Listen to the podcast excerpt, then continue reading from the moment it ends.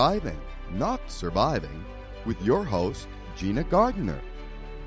To lead others, you first need to be the best version of yourself and lead from a place of wholeness. Motivation, empowerment, leadership, personal and spiritual development are just a few of the topics you will hear on Thriving, Not Surviving. So sit back and enjoy the show with your host, Gina Gardner.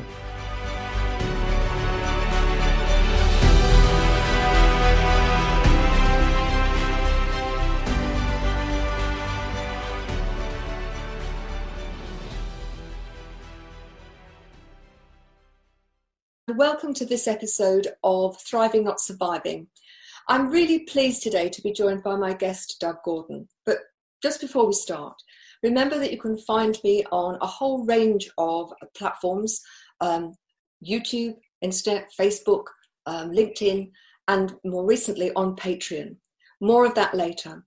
Now, I met Doug a couple of weeks ago and I was very, very thrilled to be a guest on his show. And we started talking, and I heard about his story and thought he'd be a great guest for our show. So, as you know, I don't like to miss anything out, so I'm going to read his bio to you. Um, it's very, very interesting. Doug Gordon is CEO of DNS Performance Optimization, a coaching, consulting, and corporate training company. He's also the Global Goodwill Ambassador for Dublin. He speaks professionally all over the world alongside ex prime ministers, film stars, TV celebrities, New York Times best-selling authors, renowned CEOs, and sports stars. His Dublin show is called Inspirational People, Inspirational Stories, and I was really thrilled to be uh, one of his guests on there, as I said. Now, Doug's had a real life change he was a very successful um, person in the investment world and for 21 years sold hedge and mutual funds, business to business, to global banks and fund managers. Um, and his sales area grew from $50 million per annum to $1.75 billion in a year. And it took him six years to do that, but that's just amazing. But between 2008 and 2012, Doug went through major stress, two operations that went wrong, and then a near death experience. He has since healed himself completely by using wellness techniques and is now passionate about helping others.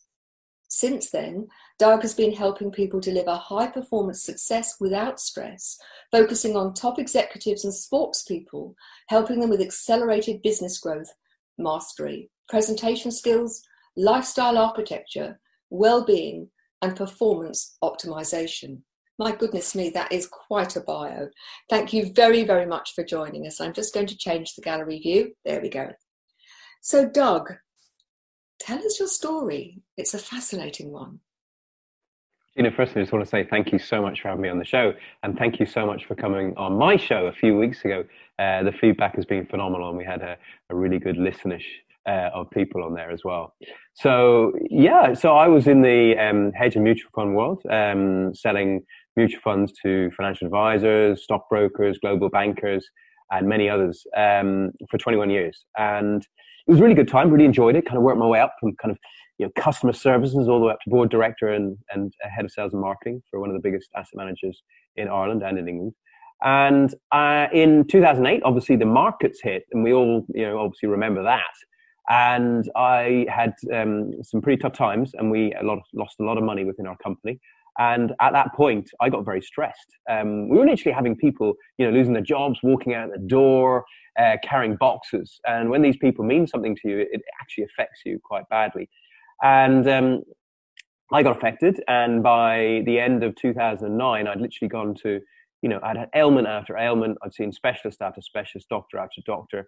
And um, ended up needing two operations that unfortunately didn't go so well at the end of 2009.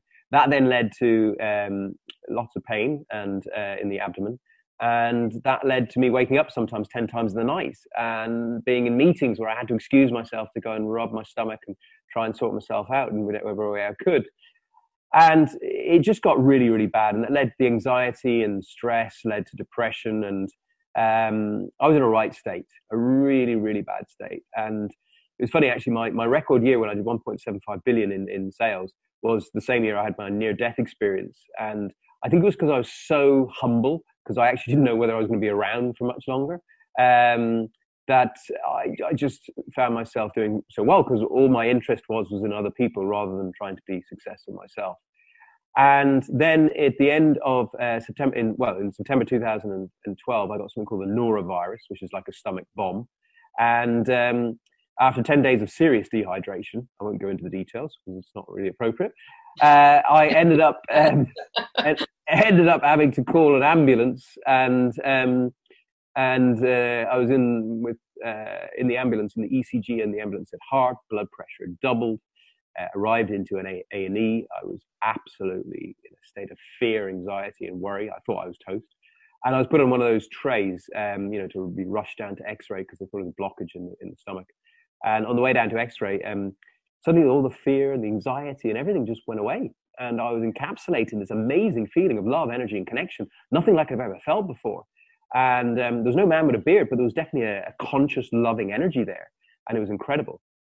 And at that point, um, I knew uh, I was having a near death experience. And um, I kind of woke up in x ray and uh, I was, you know, a bit bewildered, but at the same time, I suddenly felt a lot better. And then within four hours, I, would, I was out of the hospital and recovered quite quickly.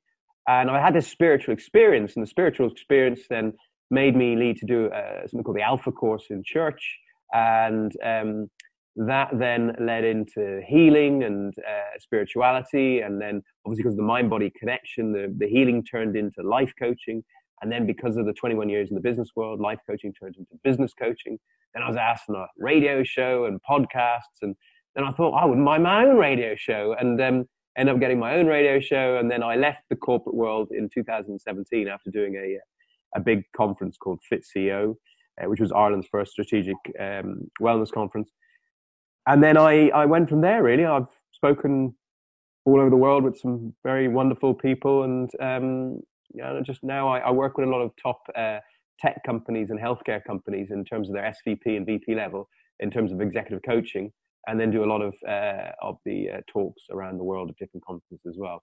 So I'd done like eight talks in two weeks uh, before the lockdown, and I had a load more. I was supposed to be talking with some really great people, and then obviously we're all on hold. So we'll see what happens. It's an incredible story, and if I may, I'd like us to unpick some um, some various features in that story, if I may. Mm-hmm.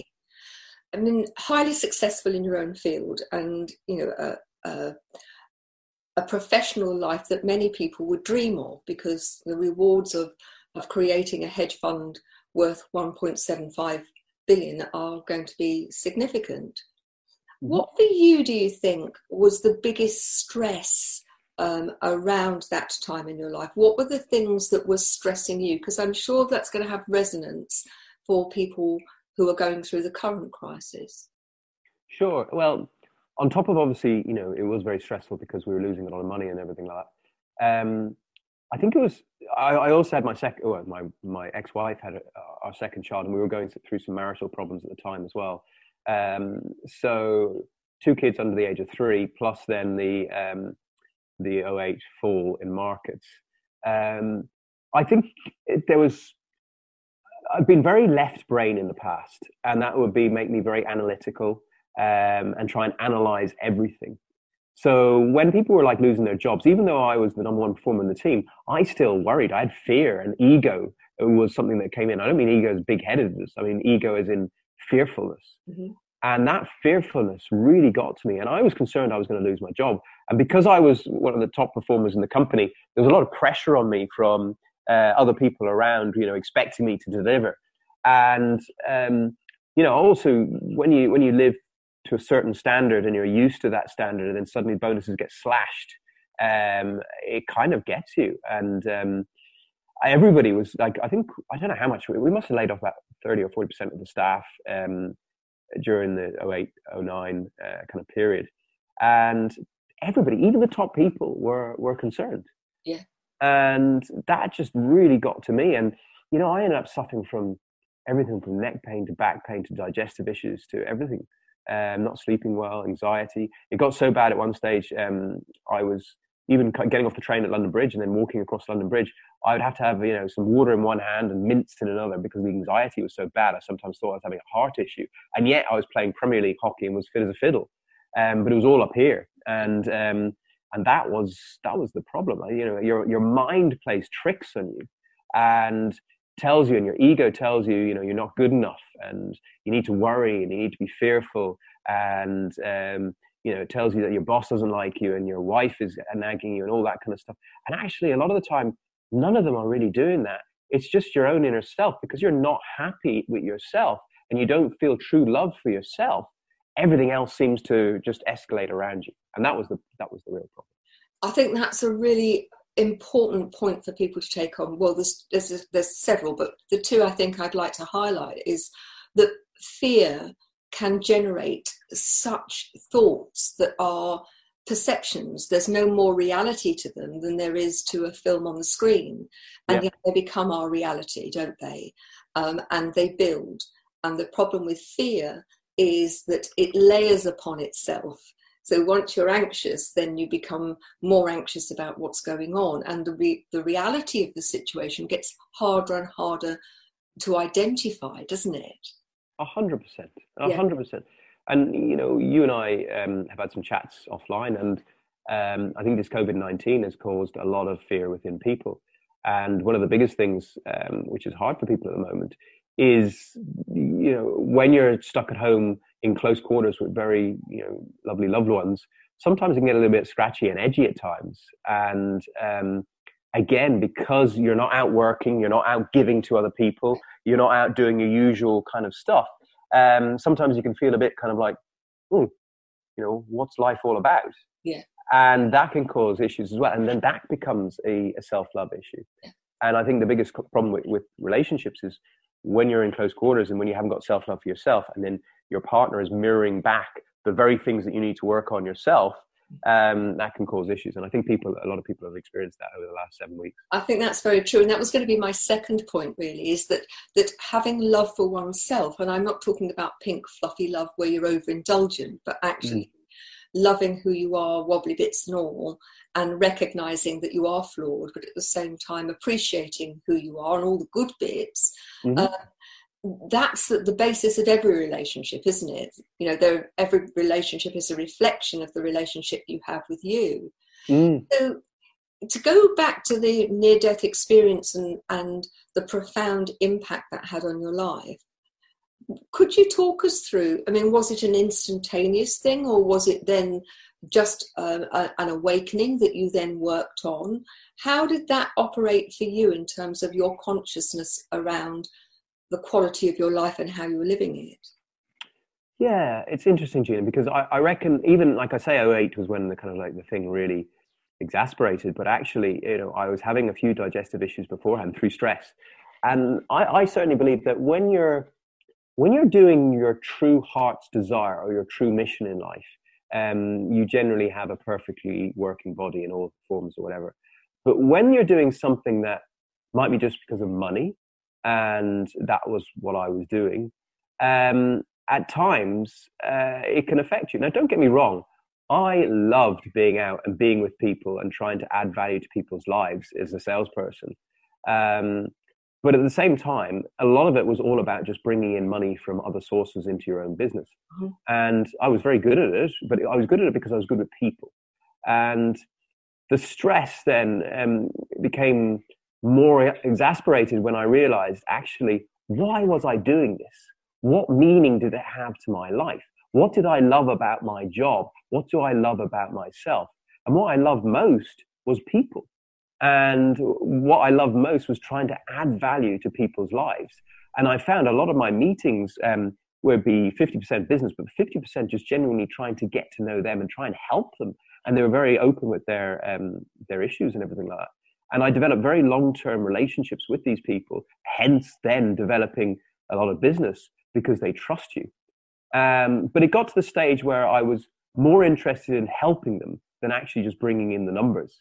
Mm-hmm. And I think with 08, then, with, when that kind of exasperated, um, I kind of thought to myself, what is this all about? And then my issues got worse and worse and worse because of the stress obviously brings out a lot of these issues and um, and it just got worse. And um, what I, I think when you're aligned with your true self and your your true mission in life there's perfect health. And actually once i, I what happened was I, I even after the near death experience i think what happened was there was issues in terms of digestive stuff for quite some time but i was ignoring it all the time mm-hmm. and just getting on with life. Then it was almost like the universe went uh, hello let's give him a wake up call smack kind of thing around the head um, near death experience and even then, Gina, for a few weeks, I wasn't sure. I went and did this alpha course. I wasn't sure if I even I was going to continue doing the alpha course. And I asked the universe for a sign whether I should do it. I ended up going running, tripped up while running, cut my hand, and ended up having I and or I in cuts in my hand and two infinity signs either side of it. Um, and at that point, I thought, well, okay, that, that is a sign. I better go back and do this course. And gradually, as I got more and more into um, spirituality and then healing, um, and meditation in particular, um, I connected more and more with my own true self. And that was when all the ailments went away. And I'd say pre 2013, I was probably going to the doctor once every week, almost, maybe two, once every two weeks. Since 2013, and, and since I've started doing healing and meditation, I think I've been three times in the last seven years. So um, that really shows the power of it's dark isn't it? The, the, the, the comparison between the two. Yeah oh it's phenomenal. Um, and it's always if ever something's going wrong in my body now i have to check in myself okay how about when was the last time i meditated? Um, have i been doing other things i do? Is have i been doing my gratitude statements in terms of being grateful for what i have? Because yeah. I, I find if you're grateful for what you have you open yourself up to receive more. Yeah. and uh, am I doing enough exercise? Am I eating correctly in terms of my diet? And when I analyze them very quickly, I go, actually, no, there's an area of my life that hasn't been. And once I correct that very quickly, um, whatever it is, is gone. Um, so you can self medicate yourself through those processes. That's really powerful. And I, you know, ultimately, I think people have this skewed idea of loving oneself being rather narcissistic. But I would suggest it's anything but. If you truly love yourself, you are going to want the best for yourself, and in doing that, you are better placed to be of service to other people. 100%. Yeah, 100%. So let's fast forward now to you've come to the realization and that you've started to live your life differently. Mm-hmm. How, many people will be facing um, the dilemma of I'm in corporate world or I'm in the business world and I don't it, it doesn't give me a sense of satisfaction and fulfillment but I want to do something else. That how did you make the transition? What are the things that that you would give people as as pointers to help them make that transition from being in, in a, a, a professional world that they're not getting enough out of in terms of fulfillment even though they may be financially, or maybe they're not financially, but they still want to transition. Yeah. So the, one of the things that I wrote down, um, I analyzed um, what are my skill sets, what am I good at, you know, in terms of people, in terms of presentation skills. Um, uh, what am I good at? So, firstly, you write down eh, on a piece of paper, who am I? You know, what do I represent? Uh, what am I good at? Uh, what do I want for me and what do I want for the world? Because I think it's very important um, is to find something that you are passionate about and you really love doing and try and make sure that it adds value to other people in some way or form and then see if you can go and make money out of it. And that might be various different things. I mean, you know, people become multimillionaires out of being a good cook, um, you know, or being able to make jewelry out of nothing. You know, it's it's really down to what your passion is and what you love doing, and then go and do it. And if you can make money out of it, it's brilliant. And if you can't, do it as a hobby anyway. Yeah. Because I think people get wrapped up in this world of busy, busy, busy, must make money, must do this, must do that. And it's like you're on the rat race, and before you know it, you're 75 years of age and it's all over. Yeah. And um, you don't want that. You need to, I think, what I would say to people is if you are in a state of not knowing you're, you're in the right job and you need to find what that is, is stop, reflect, realign yourself, and spend some time just with yourself try and maybe even if you've got a family just say to your wife your, or, or your husband look, I just need two days and go away and leave the phone somewhere and just take a pad and paper and do a lot of reflection meditation and keep asking yourself, what do I want out of life? What can I do out of life? Um, and I, the other exercise I've, I've done in the past is I've written down all the things that I enjoy doing and all those things next to them about what you could possibly do with them, you know, in, in order to make money or add value to people's lives. And look, I was doing presenting for years, so I loved getting on stage and trying to, you know, sell something. Now I'm selling concepts to help people, basically, tips and tools. Um, and you know, in terms of transition, I think the other thing to remember is, you know, when I was in the corporate world, I had a secretary, I had sales support staff, I had marketing staff, all working for me, and it was very easy. And when you go out there, it's not easy. You know, you're on your own. So I was very, I was very lucky. and very grateful that you know because I'd done well in the hedge fund world, I had a bit of cash behind me. Um, and if you do, I would highly suggest getting outsourcing um, to other people the stuff that you don't like doing. Like I have, a, I have a bookkeeper, I have a, an assistant, I have obviously an accountant. You know, outsource all that stuff as much as possible, um, because and realize as well, have the intention of realization that you know, work out what your hourly rate is and how much someone who can do that for you is. So, for example, um, I have a cleaner. She costs 15 quid an hour. My, my time is multiples of that. So I don't consider that uh, like, oh, I'm spending money at the start um, on a cleaner just because you haven't got money rolling in. Think big and think with the intention of you being successful.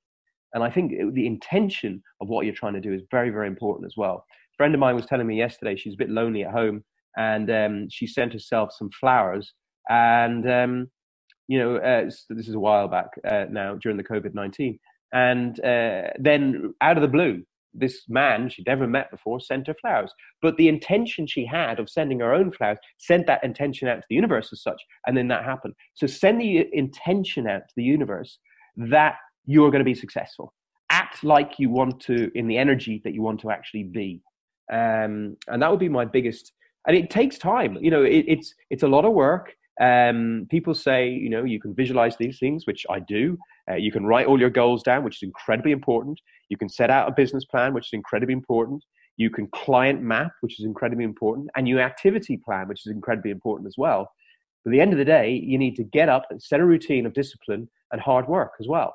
And action produces results. I think that's very true and really powerful because many people, you know, they've watched The Secret and they think, you know, I want a Porsche and it should arrive on their doorstep. When I think, you know, it's really important to set the intention. Strangely enough, that's uh, what my post on LinkedIn was all about today, which mm. was visualizing the what you would like to be in your life and why that's important and really um, getting in touch with the feeling that that engenders because it's rarely about the thing it's what that thing gives you that's the important thing um, isn't it 100 100% yeah I'm really interested that you're um, you're an ambassador for uh, for Ireland. Talk to us about that, if you will. Well, there's, there's a there was a senator in um, in America that set up something called the Global uh, goodwill ambassadors, and um, it's for people who do things to help others um, without looking for anything behind it. So when I became a healer back in 2013, I was still working, obviously, in the investment management industry. And I used to have a lot of people come around in evenings and weekends. And it started off just doing friends and family and ended up doing professional uh, footballers and rugby players and international stars. I had some amazing kind of miracle healing stuff. Um, like people who were supposed to be out of injury for who were international rugby players out out for you know kind of six weeks. Uh, I did a healing and they were back the following week. Anyway, um, so uh, what was I saying? Sorry, I've lost track of myself. Um, um, sorry, repeat the question again. You were. Ta- I was asking you about being the ambassador, and you were saying it was. Oh yeah, so sorry. Yeah, so when I first started, um, I was back in 2013 to 2017. I was still working, end of 2017, I was still working in the investment management industry, so still earning money. So every single bit of money I got from my healings or life coachings, whatever, I gave to either the homeless or some kind of charity. Um, and a friend of mine who was a radio presenter um, found that out. And I actually did a healing on him. And he said, right, here's the 50 or 100 quid, whatever it is. And I said, no, no, well, what charity do you support the most? And he said, X, Y, Z. I said, look, just please go and give it to them and, and make sure you send me a receipt, kind of thing that you've done it. And he did, and that happened a few times, and the reputation got round. And then then he recommended me to this organization, and they did some you know invest investigation, checking it was all valid, and sure enough, it was. And I used to when I was working at a, a investment management company here in Ireland. Uh, I used to actually run a um, kind of a positive thinking and meditation classes after work on a Monday, and we used to get sometimes five people or we get 60 people. And they'd have to pay a fiver each. And again all the money went to charity. So um, so after that i think you know it got the word got around and they very kindly gave me this um, award. Um, i don't know what it means but i get a lot of other wonderful people in the in the global goodwill ambassador world uh, connecting with me, and um, it's a bit of a support network. So yeah, sounds brilliant. So who do you work with, and how can people get in touch with you? Because we're almost at the end of the show, and I don't want to miss that out. Yeah, so I, I work with. So for example. Uh, one of the te- biggest tech firms in the world. They'd have like over 137,000 people worldwide. They're very big presence in Ireland and the UK. Um, and I work on their SVP and VP level, and I've actually worked with their president as well. Um, here in Ireland. I have um, another tech company as well.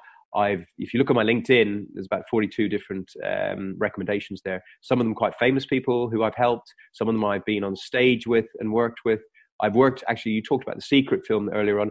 I've been on stage with Lisa Nichols. I've been on stage um, with Dr. John Demartini. And I've had Jack Canfield on my radio show as well. So, um, yeah, it's been a wonderful time over the last few years. And, and my aim in life is to help people get the highest highest performance with the least amount of stress.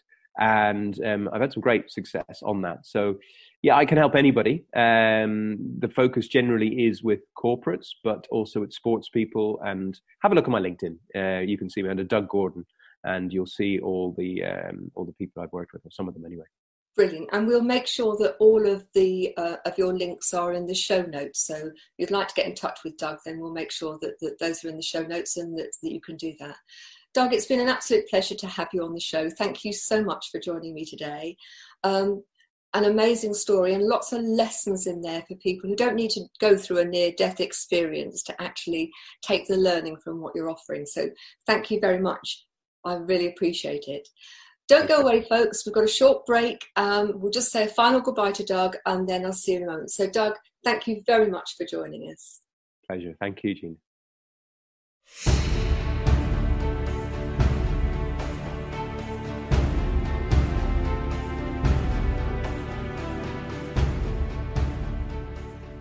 If you're a businesswoman who is overwhelmed or suffering from imposter syndrome, who is tired of having one disastrous relationship after another, or who finds it hard just to say no, well, it's time to take care of you. You get the best out of life by contacting Gina Gardner, relationship coach and best selling author and motivational speaker. Just visit genuinely u.com.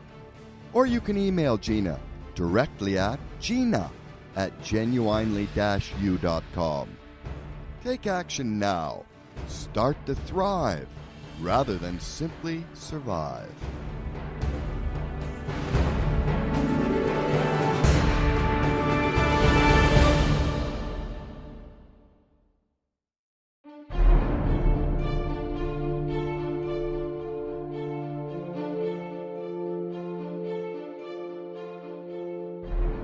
Imagine being a highly successful, enlightened leader who is in complete alignment with your best self, who makes a positive difference on a daily basis.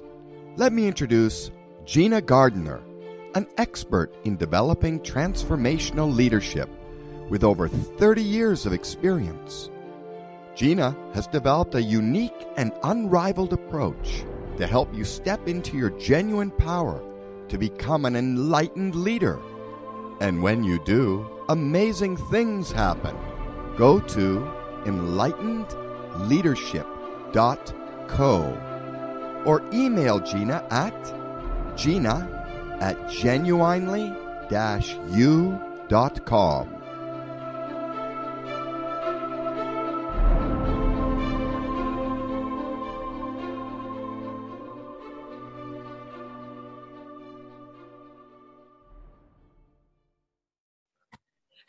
and welcome back to the second part of BBS Radio. As usual, the second part of the show is a conversation between myself and my good friend Rachel Davidson. Both of us are authors, number one, international best-selling authors, but with very different sorts of books. Mine are all around business and self-help. Rachel's the creative one, and she has the most amazing um, trilogy of books called Beyond the Veil. So go and check it out. Hi, Rachel. Really pleased to see you here. Hey, Gina. Um, today, we're going to be talking about the whole business of aging. in, the, in its, its biggest sense, because from the moment we're conceived, we are effectively aging, we're changing. And yet, in Western society, particularly, there's such a stigma and uh, a, a, negative connotation about the word aging, isn't there? Yeah, yeah, we live in a very youth obsessed society, definitely in the West, yeah. And yet, there are certain things like certain cheeses and certain wines where age is seen as a huge advantage that actually that that there comes with that a a complexity of flavor and uh, a real depth. And I would like to put forward the view that as we age, just like a fine wine or a fine cheese, that our experiences, layer upon layer upon layer, give us great depth and experience. And it seems to me it's time that we owned that. Uh, definitely. Um, I mean, you know, the, the whole point of, of um, existing on the planet is to uh, well, apart from the biological aspects of just ma- maintaining the human race, uh, possibly, um, but it is to um, acquire wisdom and knowledge. And um, there are many wise young people in the world, for sure, um, but often wisdom and knowledge take um, a matter of time to develop and and a number of experiences, and, and that just literally is something that has to take time to, to do. You, you don't just um, achieve great wisdom with a click of the finger. Um, it has to be worked at. So age in, in my head is, is, is simply that. It's not that um, I think there are, that if you're below a certain uh, birthday number, you, you, have no value or, or, opinion. It's just that the likelihood of you acquiring um, a similar level of experience and and um, and uh, knowledge around what it means to live a good life, how to approach particular problems, so on and so forth, it is less likely. So, yeah. but the, I, I know plenty of old people who, frankly, are just as silly as the five-year-olds. I was going to say that one of the things that strikes me is I've met you know seven year olds who have the wisdom of eons. And i've met octogenarians who without having gone into a second childhood because of dementia have are still very very silly. Um, so, so it's not really an age thing actually. No it's- i think it's how we experience life. You know i'm struck by there is much we can learn from very small children you know, they have an awe and wonder about the world, a curiosity about the world, that if we were able to maintain that throughout our lives, I think our lives would be hugely enriched. Mm. Um, in the same way, I think there is a huge difference between being childlike and childish. Mm-hmm.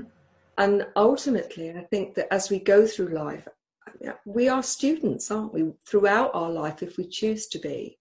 But there are some people who have Groundhog Day. You know, they're living the same experience day by day over and over again, and they don't actually learn from it. Mm.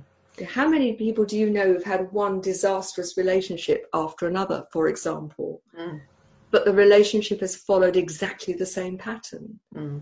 Yeah, I mean, I think it, it, I think it really is down to an attitude problem, and you can find, um, you know, fifteen-year-olds who are very fixed in their mindsets around um, what their capabilities are, what, what their belief systems are. Um, and you can find 15 year olds who have a, a, a, very positive growth mindset in terms of their trust in their ability to learn and adapt and curiosity for the world. and that template applies to every single age. Um, and obviously, the subjects and um, priorities that we hold do change as you get older and you move through different life stages.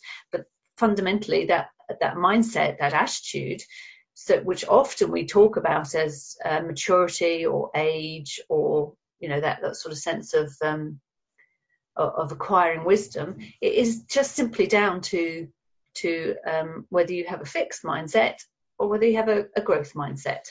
I think that's incredibly true. You know, one of the other things I think about age is that many people fear getting old because they feel that they will lose functionality. Mm. And I think, you know, one of the things that strikes me is that there are many examples of people who are living into their 90s and they are fit and well and they are mentally alert and they still love life. A huge example, actually, reached 100 would be, would be Captain Tom. And for those of you that are not in the UK, this is um, an ex soldier who, during lockdown, decided that he was going to do something for the NHS.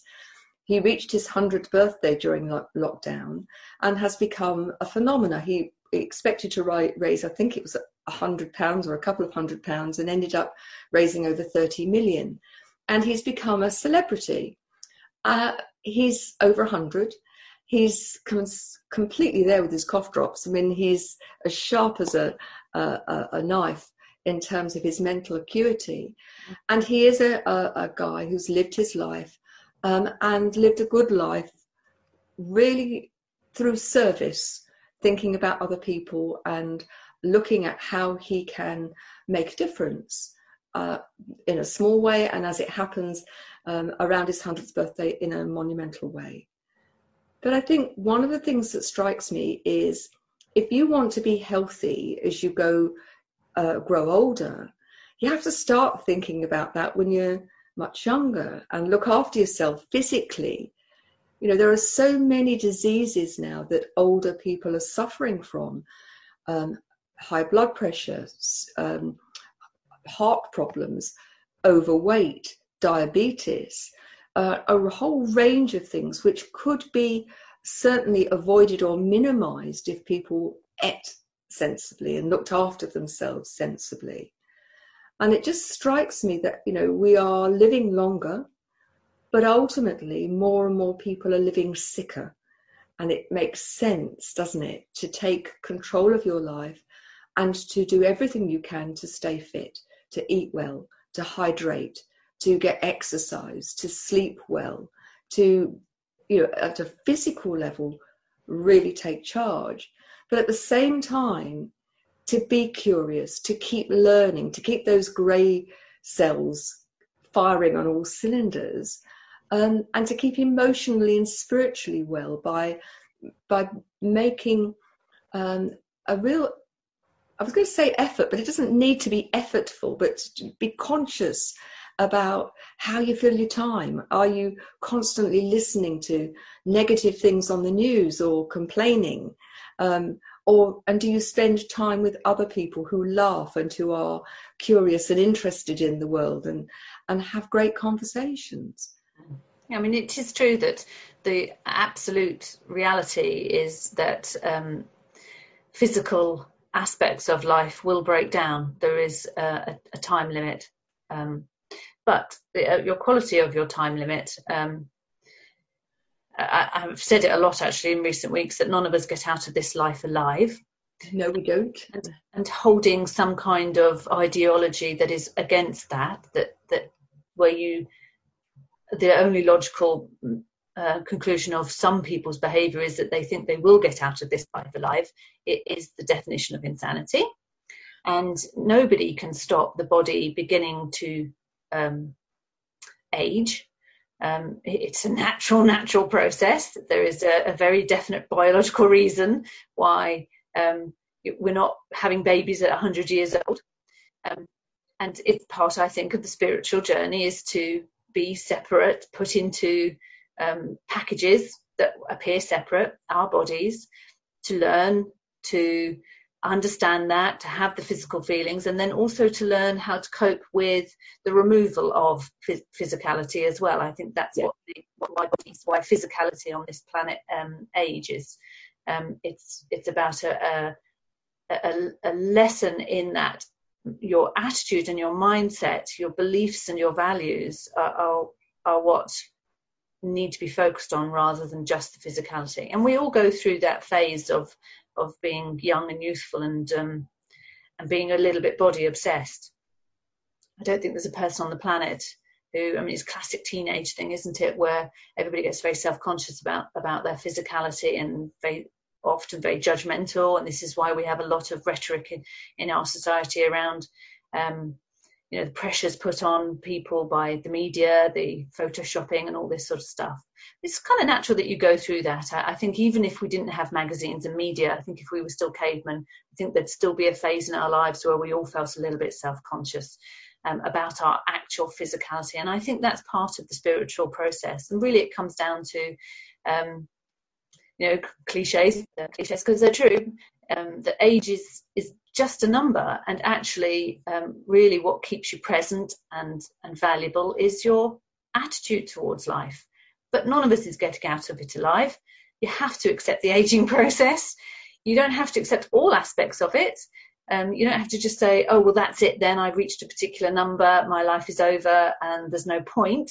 Again but that's a mindset. You know the, the reality is that the physicality would probably follow that um, if your mindset was, oh, I've reached a particular age um, and my life is only just beginning and I've got a load more freedom to do lots of th- interesting things, then again, your physicality is probably going to follow that manifestation too.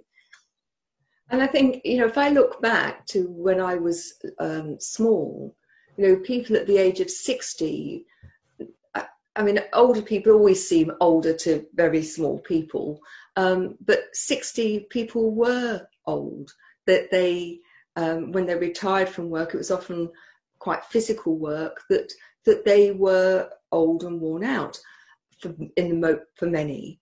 Now you see so many people in their 60s, for example, who look amazing, who are capable of doing um, amazing things, whether that's physically, mentally, or spiritually. And I think, you know, part of what I'd like to get across to you as a listener is don't be defined by the number of your birthdays. You know, lots of people spend much of their life worrying about what other people will think and doing uh, things because they've been conditioned to think that those are the right things to do, even though it doesn't make their heart sing and it gives them no joy. And I think one of the things that getting older does, if you choose to allow it to, is it gives you the freedom to be you and to say, I don't have to please other people. Doesn't mean you go out of your way to not please them, but it's time to own the fact that you can choose, actively choose how you want to be, how you want to live, um, and go out there and get it. Um, and know that if you are in your 60s and you've looked after yourself, then you've got many years still to come, um, and that you want to make those years count. You know, the not just sitting watching telly, and you may enjoy being a lady what lunches or a and I'm being very um, stereotypical here, or a, a man who goes and plays golf, or the other way around. But actually, there's more to life. And I think many people are um, with late 50s onwards are searching for a sense of purpose. And it's my belief that that often comes from doing something that will make a positive difference to yourself and to others. Um, I think also there's the potential that when, when they say they're searching for a purpose, it's that they're actually trying to avoid the inevitable, that they're still in denial about this life ending in death. And um, and that's an entirely natural feeling to have because obviously as you get closer and closer and there's more life behind you than there is in front of you then to accept that transition is is a critical aspect of of uh, of the reality of of what we are and who we, and who this planet is and so on and so forth. So i do think that there's a lot of people using purpose um, as a way of distracting themselves from possibly the work that they need to do to to come to an acceptance of the inevitable. I think that may be true, and but also I think that they may be using a sense of purpose to avoid doing the inner work on um, owning who they are. You know, it's my view that it's not about quantity of life. You know, um, I I I personally don't want life on any terms. I want to be um, aware and able to enjoy it. And this comes from somebody who was started to be a wheelchair user at the age of 29. Mm. Um, so it's not about being able to climb Kilimanjaro or, or dance a salsa. Mm. It's about can you create a quality of life? And I've known plenty of people who've been very significantly limited in a physical way who have had an incredible quality of life because it's what they have made it and how they've approached their life. Mm. Um, I think that makes the difference. Mm. And you know, one of the reasons that I wanted to bring um, this up is I am absolutely of the view that you have no idea what the future is going to bring. The only thing that you have is now. Mm. And to make the most of now, um, to make the most of every minute, it's precious. You know, my brother dropped dead at the age of 49. Mm. He didn't know when he went out to take that cycle race on that day that his his life on this earth was going to be at an end. Yeah. But one of the things I can I learned from my brother is he wrung life dry. He he lived every moment fully. And so when he died, it, it was incredibly sad. Mm. But he'd not wasted a moment of his life. And if you can look back and think, I haven't wasted my time, I have really um, looked and made the most of that, the difficult moments and the good moments, because I've learned from the difficult moments that if nothing else, I've learned that I'm strong enough to survive those. Mm. And for me, I think that if you can live a life that where you that you recognize that every word that you speak or not, every action you take or not, leaves a living legacy. And so it is about how are you going to live your life so that you leave the most positive legacy possible, rather than viewing I'm going to leave a legacy when I die and people are going to inherit whatever, you know, the, the, the China cat or the, uh, the money in the bank. Um, you know, make your time count in a, a positive way for yourself and for others. Mm, yeah. So we're coming to the end of our, our show today. Um, love to know what you think. Love to know how you are approaching life, um, whatever stage of life you're at. Um, please do contact us, and you can find um, lots of information at the Genuinely You site. That's genuinely then a hyphen you.com. Or if you're interested in leadership, enlightenedleadership.com or to find out more about coaching, it's, it's ginagardner.com. All our books are on Amazon and on my website. Uh, Rachel, it's um, trilogy called The Trilogy Beyond the three books in it are the Hope. Sorry, I started from the end. the three books in it are the first book, The Point of Me, second book, The Truth of Her, and the third book, The Hope of Us and you'll find Thriving Not Surviving, The Five Secret Pathways to Happiness, Success and Fulfillment, and lots of other books from me on the website or on Amazon. Thank you so much for joining us. Take care and see you next time. Bye bye now.